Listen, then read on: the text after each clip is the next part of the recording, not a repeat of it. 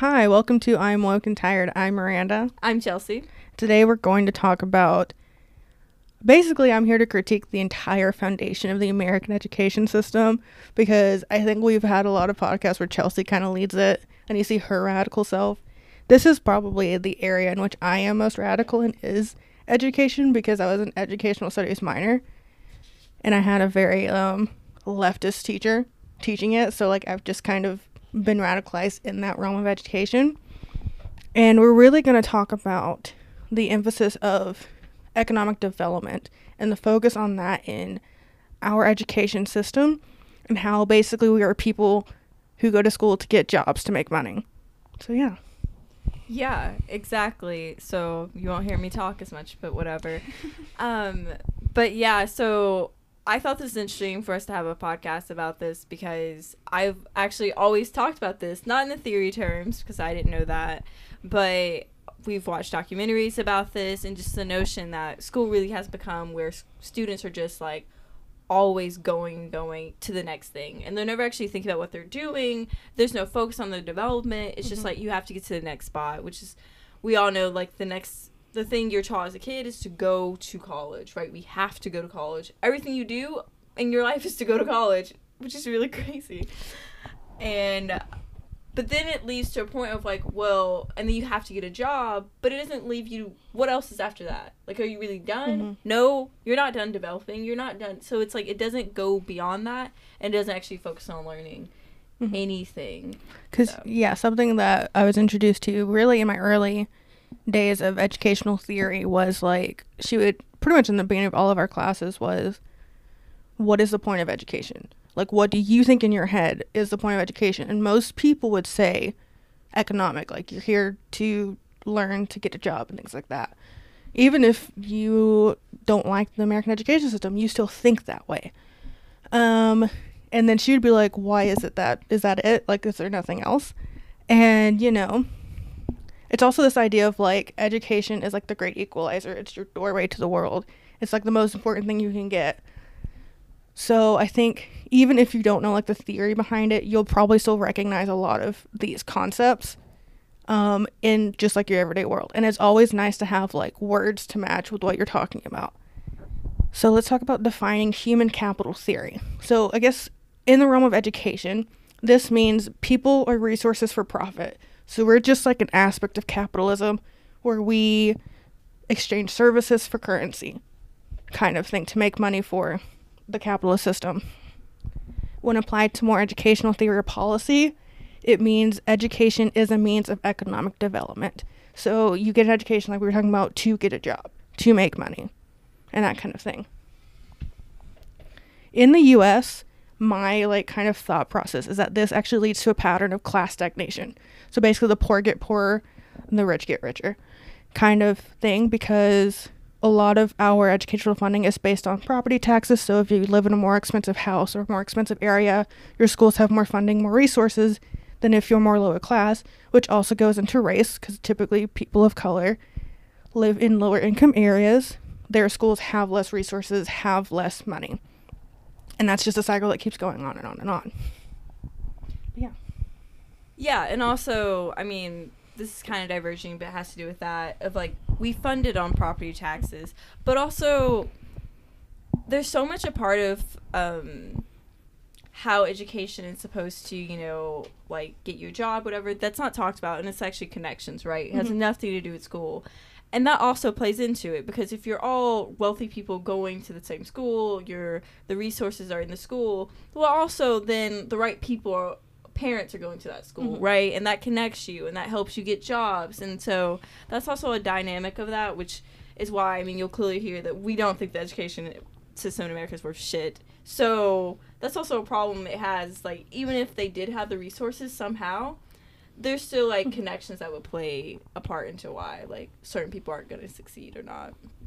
Yeah, because like I kind of have this ideology that like the three main issues in the world are patriarchy, capitalism, and racism, and they are all interconnected. And I think this is one of the parts where like capitalism and racism kind of come together Yeah. and kind of kind of just create situations where you have a lot of racist ideologies that other Latinos and black people especially are undereducated and basically that they're stupid. Like I think there is that stereotype in a lot of people's minds to this day. And part of the reason is like we don't put emphasis on their schools in a lot of ways. We don't teach things that are relevant to them. Um, and honestly, one topic we went over that was honest like a mind blowing thing for me is about language. So like we have the standard English versus African American vernacular or even like Spanglish or things like that that other people are used to. And this goes to the point that most of our like teacher population is white. Most of like administration in schools is white. So there's just this idea that standard English is the only appropriate form of English, even though other forms of speaking, such as Spanglish or African American vernacular, are languages of themselves. And to just like demonize and teach them out of people is a problematic aspect, and it actually is a traumatic experience for a lot of um, children of color because they go like basically learning at like five years old that like their way of speaking and communicating is incorrect. Yeah, I actually think that's that definitely happened to me, of course, but yeah, I actually read something on Twitter. See, this is where Twitter becomes useful. Um, even though I, I still don't like Twitter, but it's also kind of fun when you find a bunch of leftists on the Twitter.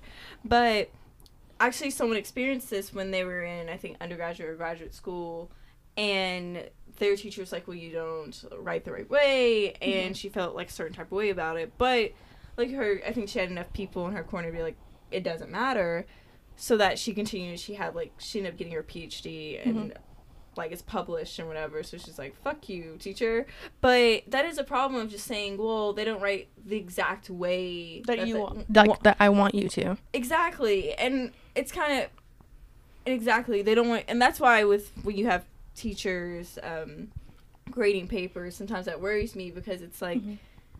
well you don't think that's the right way to write but does that make sense Mhm. like are they making an argument like that's really the crux of like grading a paper but it becomes more stylistic Mhm. and it's like okay you're grading me based off what you think is better and not actually if my papers make sense In a lot of cases, this really happens not just in grading papers, which is obviously a core example, but also just in the way people communicate. Like I've had people in my school say, um, like the way they say ask or they'll say ax, and like their teachers will just single-handedly point them out in front of everybody, like don't do that. And I'm like, that's just how they talk. Like if you understand it, it's a valid way of communication, and um, which is a little bit off to like what we were originally talking about, but it is something that like has started to grind my nerves. It's kind of like that culture within education is that you have to speak standard English, especially in like the U.S. because there are so many different dialects. It also happens to like poor Southern people or things like that who speak in like very thick accents. I used to speak in a much thick thicker accent than I do now. Part of the reason I don't is because of schools. Who are saying you can't say ain't or y'all or anything like that because it's just not correct. Yeah. Oh my gosh, that's such a big thing. And because I remember thinking it was Mm-hmm. like yeah, like that it was a word. Or that it was It is. It's in the dictionary. Like I mean, it is a word. Now it is because it was added like a couple of years ago. But like when we were younger, it wasn't like if you wrote that in a paper or, or whatever, it was not gonna be recognized as a word. They'd be like, "What is that?" Right?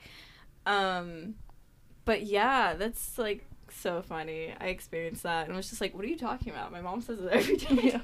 But also like I think that's what people are talking about more is like in creating an anti-racist classroom. Part of the reason is to like really talk about language, to really have an actual conversation with your students of like, and I think it's okay to say you know there is a time and a place for you to use the language you're used to, and there's a time and place to use standard English. Like if you're doing a formal paper or doing college applications, they're going to want standard English, and I think to communicate that in an effective way is okay. Like you can tell people that and they they can understand that. It's probably something they've already experienced just in their day-to-day life.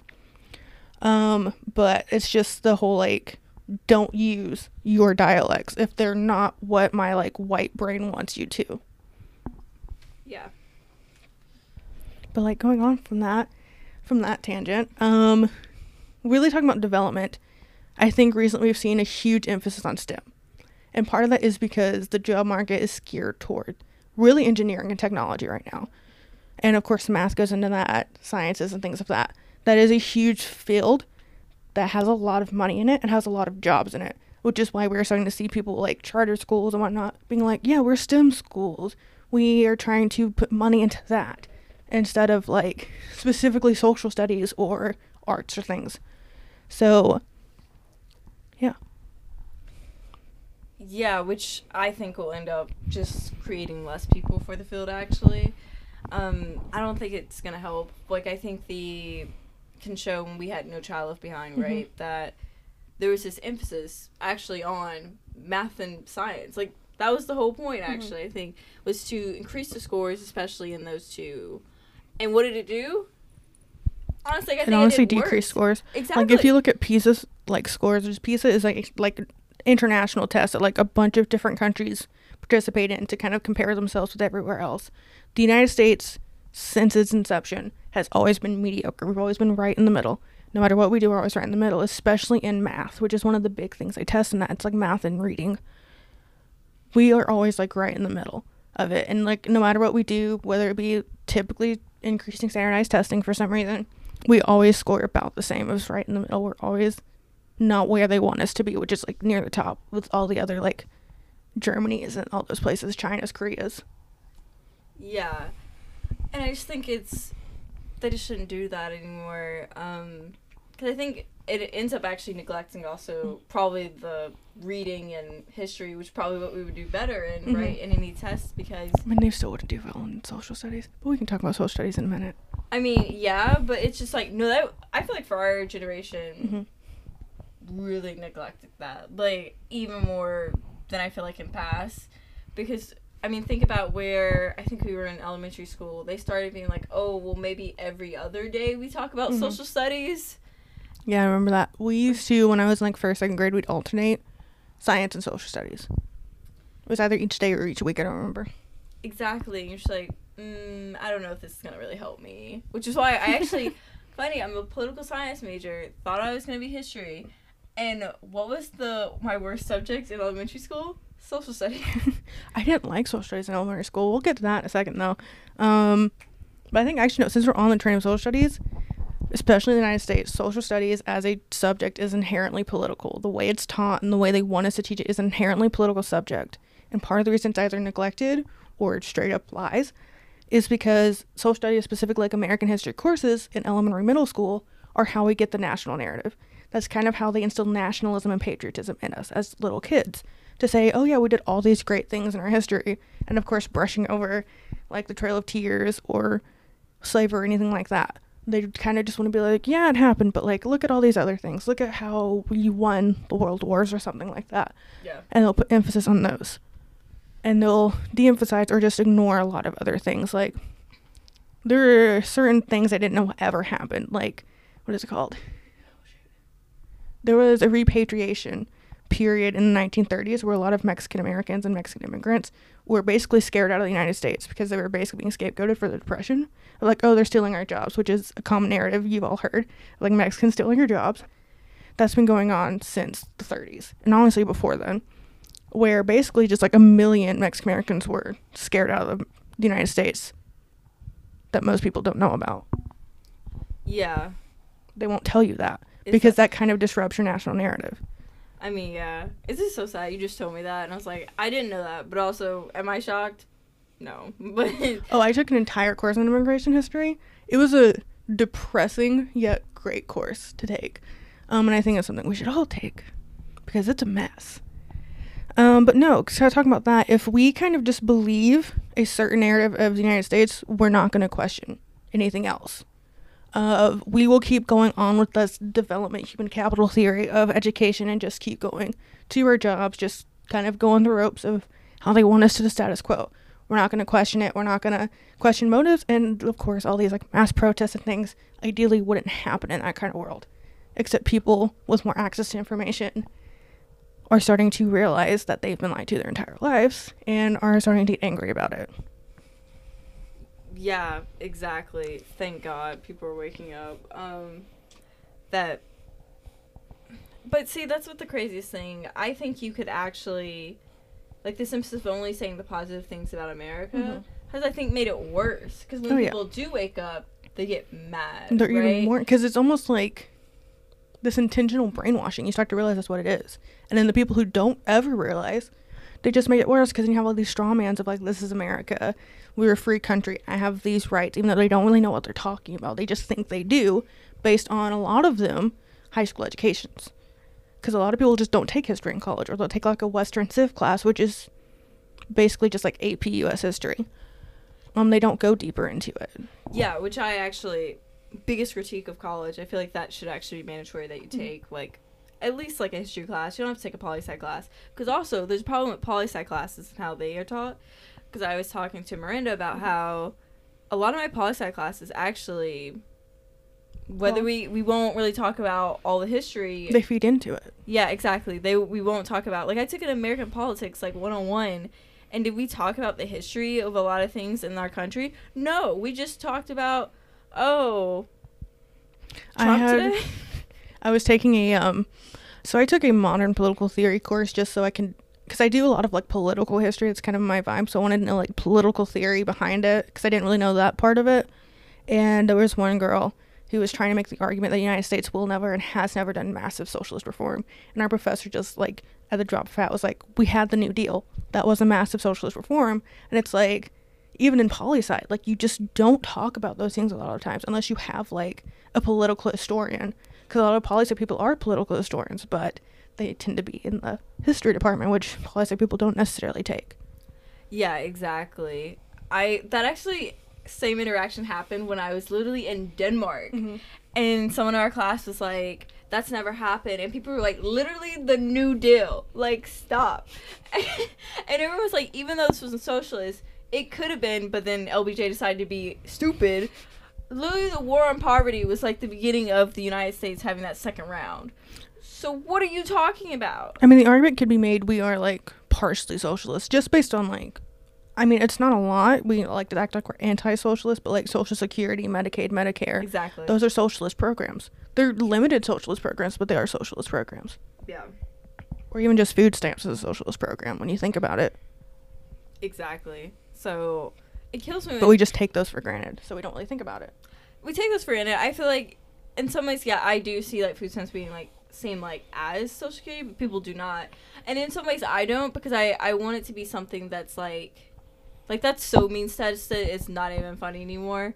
But at least social security um, and Medicare Mhm. are really accessible to pretty much everyone, Yeah. right? So it's like that's like the one thing where people are like, oh yeah, and even then, that's probably gonna end sometime soon. So. Unfortunately. Because, ugh, we are going further and further, like, right.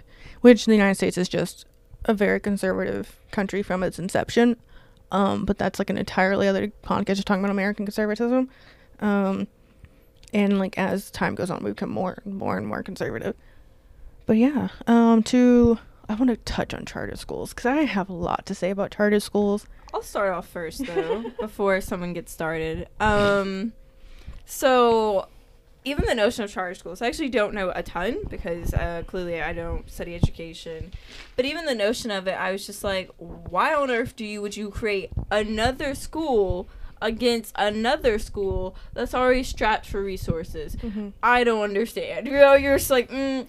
and then I had to go to a speaking lecture thing for where the Heritage Foundation lady was at, which is like, God help me, and and also there was another one we went to, and they said similar things where he was a libertarian, which don't trust libertarians, but they both were saying like, oh, it'll create competition for public schools, and I was like, okay, so you're gonna create a po- competition between something that doesn't have enough funding, between something that's going to take some funding away, and it's going to be fine. Mhm. Like, no, the thing, the public school's not going to be able to compete. We already know that because they don't have the resources. You're punishing them like no other because let's be honest, the public schools, especially if they're, uh, most of the kids are minorities, Mhm. the police are always going to be there, right? It's just like are you kidding me? That this is going to be a fair competition even if we wanted the competition to exist? It's not going to be fair. That's so obvious. So why are we even playing this game? And then one oh the libertarian. This is where libertarians get me. He literally was like oh well we can create these charter schools that are focused on literally we could have it just focus on like things that would interest that community and that would really help the community. Like Mhm. if you had a school that was focused really on like I don't know, something to do with like history or African American history. And I was just like, that all sounds well and good, but didn't you just say fuck Social Security five seconds ago that would also help African Americans? what are you talking about, sir? Um, but yeah. So you know, like that is a big critique of charter schools is like the competition, but that's because the concept of charter schools is based on a capitalistic ideation of education where we idolize privatization. Where like and this also you can see this internationally with like American or even just like British NGOs in a lot of what is considered to be a developing country, even though they're not developing, we just fucked them over so hard that they're now poor. Um, that's that's what developing means for real. Exactly. Um, so we go in there and we privatize our education systems instead of like encouraging like just like local development or even just national development in their own terms. Um, but like in charter schools, they're quasi public, quasi private. So they're kind of both because they are a private institution, but they run on partially on public funding. And part of what happens is like kind of like, and people who support charter schools are like, well, parents have a choice now. I was like, that doesn't make it okay. That just means you recognize that the schools they have now are shit. But instead of putting more money there, you want more private funding and partial public funding in this other school because then the government doesn't have to spend as much money on it. And like the community is expected to do it. And under the guise of choice and competition. Exactly, and also what kills me about that is like if you cared so much having more better schools, um, why don't you even out that property tax Mhm. right now? Like, why are you um? Because that's what's happened, right? That's why some schools are less off. It's like, Mhm. oh, they're in poor communities, like you said. So why don't you even that shit out? But they never want to do that No. shit. So there you go. And this is like a basically what a lot of people in educational theory, at least in my experience with educational theory, I'm sure if you are like more of an establishment mindset, establishment school will be different. But we call it like a band aid fix to a bullet hole. Like you're putting band aid over a bullet hole. There's much more problems within our education system that need to be addressed before you just start doing this.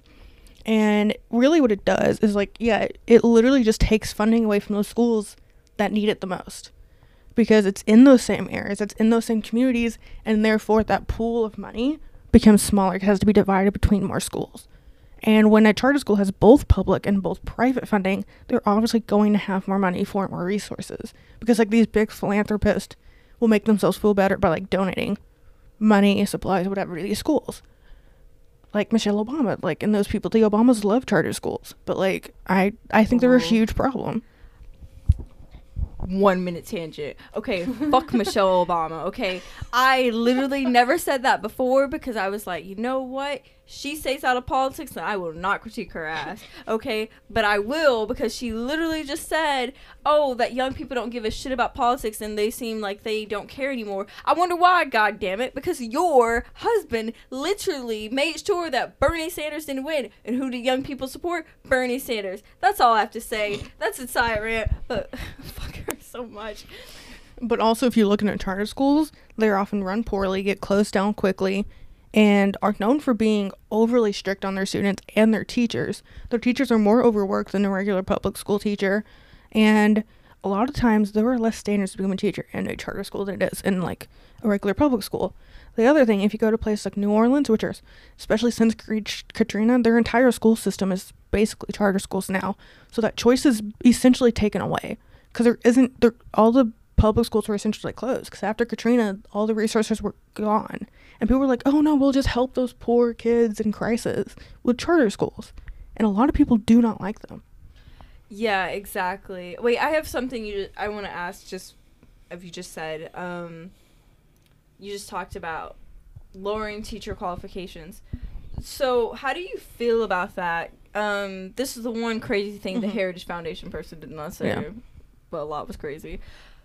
What do you think about? Because some of the criteria seems like to be a lot Mhm. and it, what only scares me about having a lot of like criteria qualifications only is because we don't pay for college right so i do think we're like icing people out unnecessarily of course i support college for all blah blah blah but it's like what do you think the criteria should be for teachers i'm curious So my main critique of lower qualifications is not it's not that I think people with teaching degrees are underqualified. It's said a lot of times charter schools are ran by people from organizations like TFA, Teach for America, which are basically just people who have a lot of times no background in education. Like if I went into TFA, I'd be up on their game. And I've only taken like 5 classes cuz that's all I need for my minor.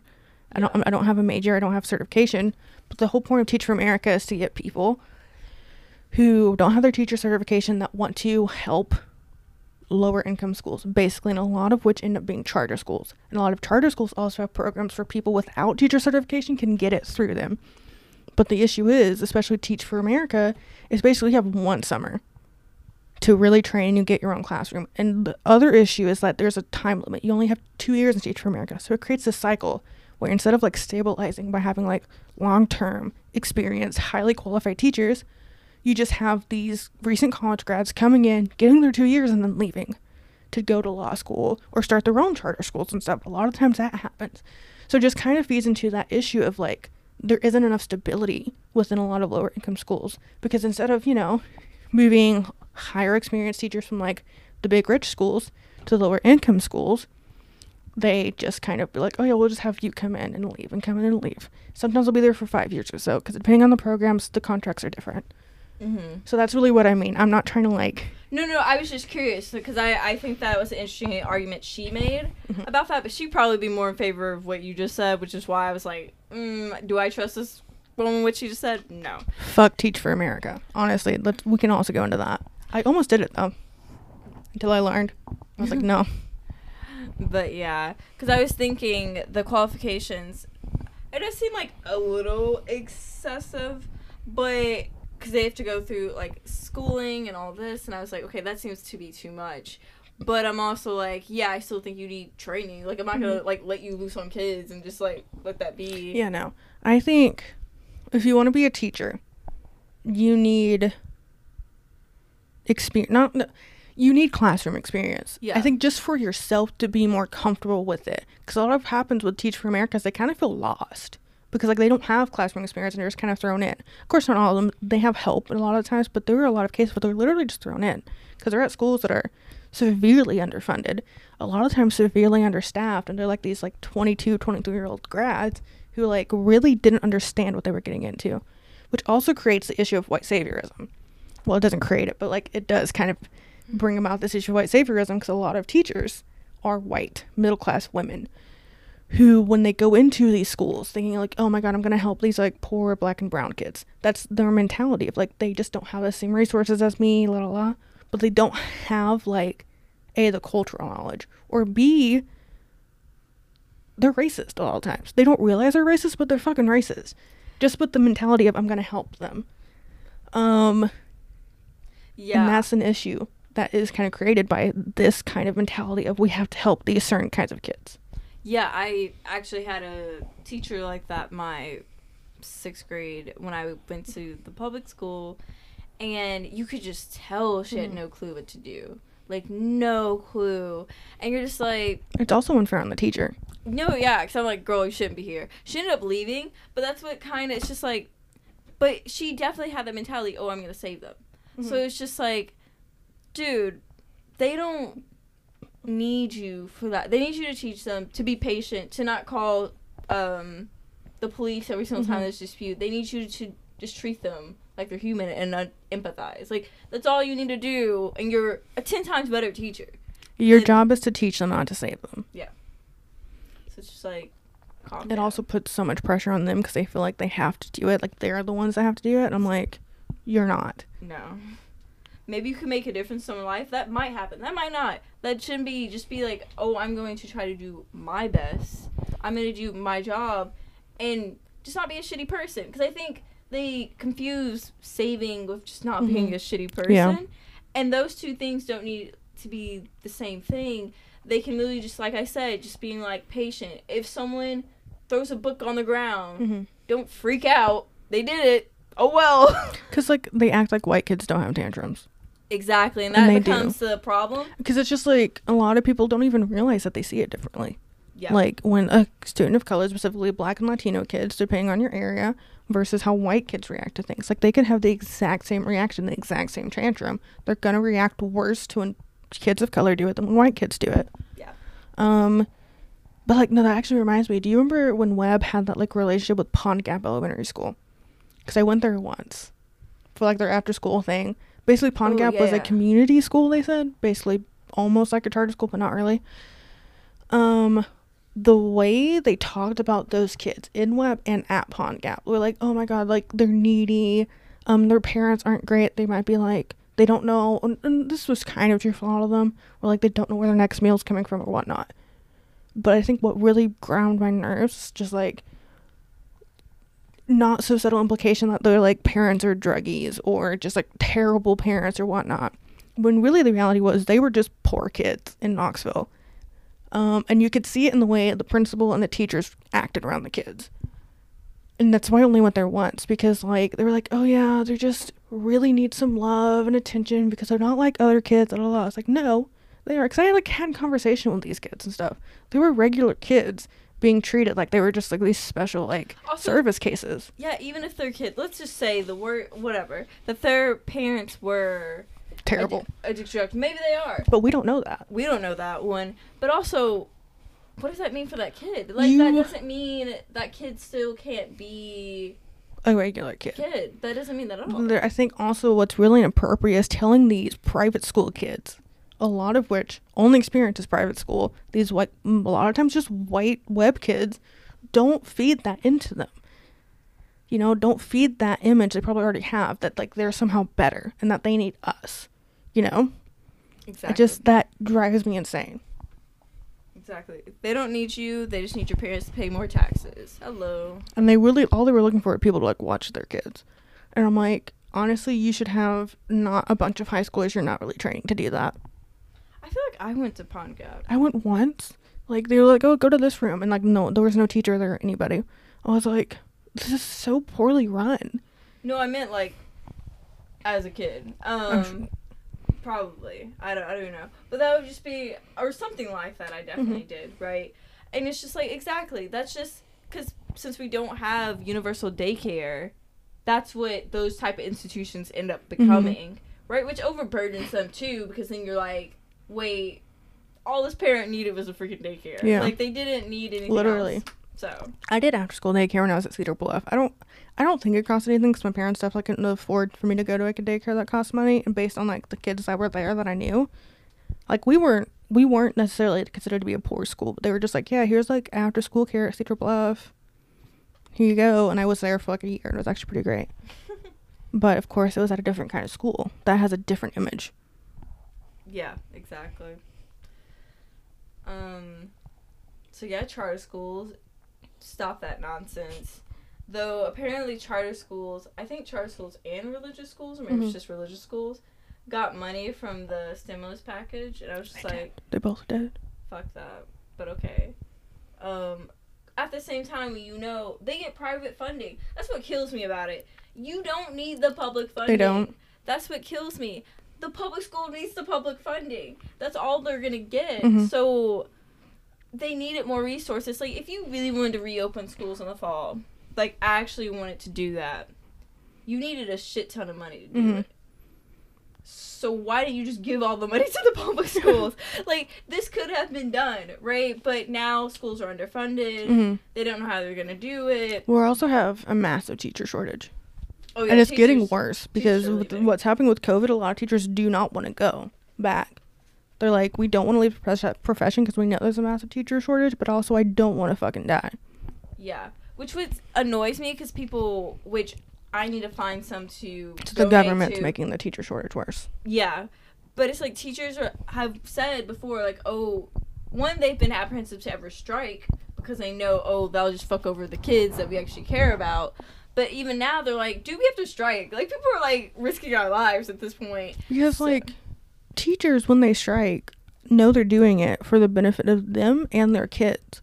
But at the same time, even if it's not to the benefit of the kids, teachers are people that Exactly. deserve living wages, like conditions that aren't gonna kill them, and like to not have to work multiple jobs. A teacher as a profession is more. It's like one of the most likely professions you have to have a second job for. Yeah. Most teachers I knew who like a lot of them worked at summer camp over the summers because like we can't just go an entire summer with no income because a lot of times they just don't have that income over the summer depending on where you work. Exactly. So support uh, teachers who are striking because that's probably Mhm. gonna grow in number in the next month or so. But exactly, it's just so crazy that now teachers are really like, do I live or But I do I think- work? There's also that mentality that teachers are glorified babysitters. They're not even paid like glorified babysitters for one, but also they're not babysitters. They're teachers. Like a daycare and a school are two different things, and I feel like people forget that. A teacher is not there just to watch your kids while you're at work. A teacher is there to teach your kids during school hours. Exactly. and then they go home to you or go to a different center for daycare. Yeah. But yeah, I think that's most of what I had prepared for this little podcast. Um, I'm trying to think if there's anything else educational wise that we talked about. We talked about charter schools. Talked about STEM, talked about human capital theory, Mm, social studies. I feel like there is something. Oh, I don't think we've had this conversation on um, the podcast, but we have it a lot with ourselves. Okay, I'm gonna say this one time, one at a time only. Fuck standardized tests. Oh yeah, standardized testing is trash. It's trash, and Also, part part of funding is based on standardized testing, which screws over the schools that are already underfunded and under resourced. Exactly. So Miranda and I are trying to go, I think, to graduate Mm-hmm. school. She doesn't have to take GRE, but let's say she takes it. Okay, it. if I go to Austin, I do. whatever. Um, and then I have to take the LSAT, and these tests are pretty expensive. Like it's kind of insane that we're both about to pay two hundred dollars for a single Mm-hmm. test, and. Does this test really matter? No. Does this really test if I'm gonna be a good lawyer or not? Mm-mm. No. No, it does not. So I could be shitty, and this test could. Also, if anyone's taken the GRE, you know how batshit crazy it is and how stupid it is. Like those fucking questions, I can't. They're like the math ones. The math ones get me. Also, the reading comp gets me. I'm like, what? What? exactly, and you're like, I'm actually a decent reader. And this doesn't make any goddamn sense. exactly. And also the test is like I hate when they're like, "Oh, this test is aimed to confuse you so that Mhm. you get it wrong." Why the fuck are you doing that? No, it like me? literally the GRE is designed, and I'm pretty sure they also too is designed to trick you. Oh no, exactly. Literally, when I took like I took a fairly cheap $150 GRE course at school, which that that is cheap for GRE courses, unfortunately. Um, she was like, "Yeah, this test is designed to trip you up," and I'm like, "That's the stupidest thing I've ever heard in my life." Exactly, and that we accept that. Like I'm studying for the LSAT, and there's like I got a question wrong on the prep, and he was like, "Oh yeah, like they changed around the wording so that you would pick that so that y- you would get it wrong." Yep. And I was just like, "What does this matter?"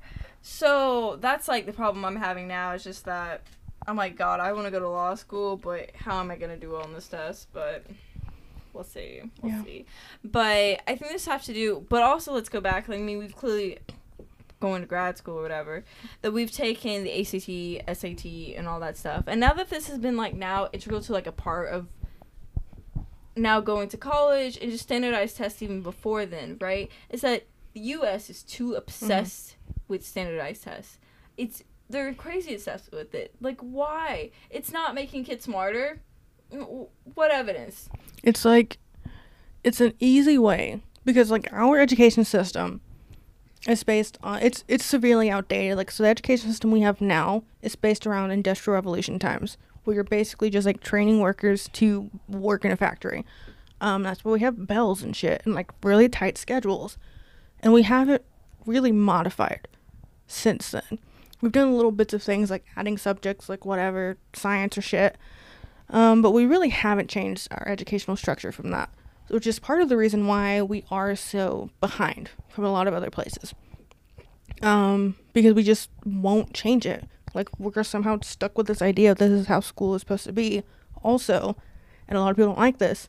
We need to stri- switch to year-round schooling. an entire summer off doesn't make sense in today's world in ed- of education, which sucks to hear. But like even like year-round schooling, you're not there literally every day of the year. It's basically most of the time designed six weeks on, two weeks off, and of course holidays and stuff. So you're there for six weeks, you leave for two weeks, six weeks, two weeks. So you just kind of do that all year round. And it's better educationally for people to absorb information and retain information.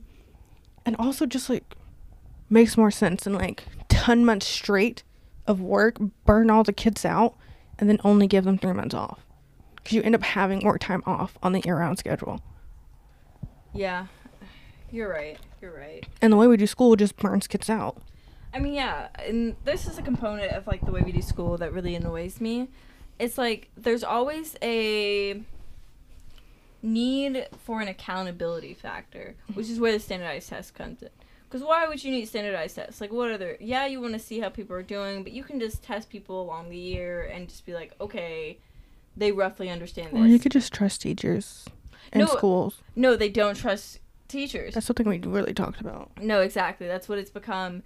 And because they're like, well, all of the same people are like, well, we don't know if the teachers are treating the black, really, it's like the black and brown kids Mhm. fairly or not. And I was like, dude, you don't even fund the schools. What are you talking about? You I mean, can't they're be the not. Same, you can't be the same person who's concerned about the teachers and you're not even funding the schools. Like, stop. But But yeah, because specifically, I believe it's Sweden. Part of the reason they're considered to be one of the best education systems is because there is national teacher trust. People trust teachers to do their job. They don't have as many check ins from the government and things like that to come in. They're just like, oh, you're qualified, you've been to school to do this. We're going to give you enough money to live off of, give you more time off. Because, like, they basically work at like a nine to five. Like, it's not like the United States where teachers work like 50 hours a week or more.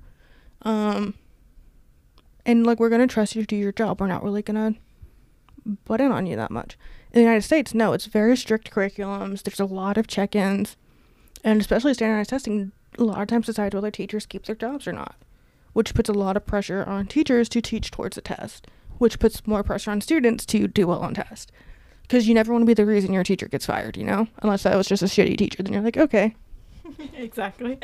But yeah, which is what um we- we talked about this on another podcast. What um ESSA that dynamic it's supposed to somewhat fix the how strict the accountability because like that was a really key point that everyone hated about No Child Left Behind. It was like the it was so connected to whether the teacher We don't respect teachers. Yeah. I mean, you can see that now. We're literally expecting them to go in and die and just deal with it. exactly. We have no respect for teachers.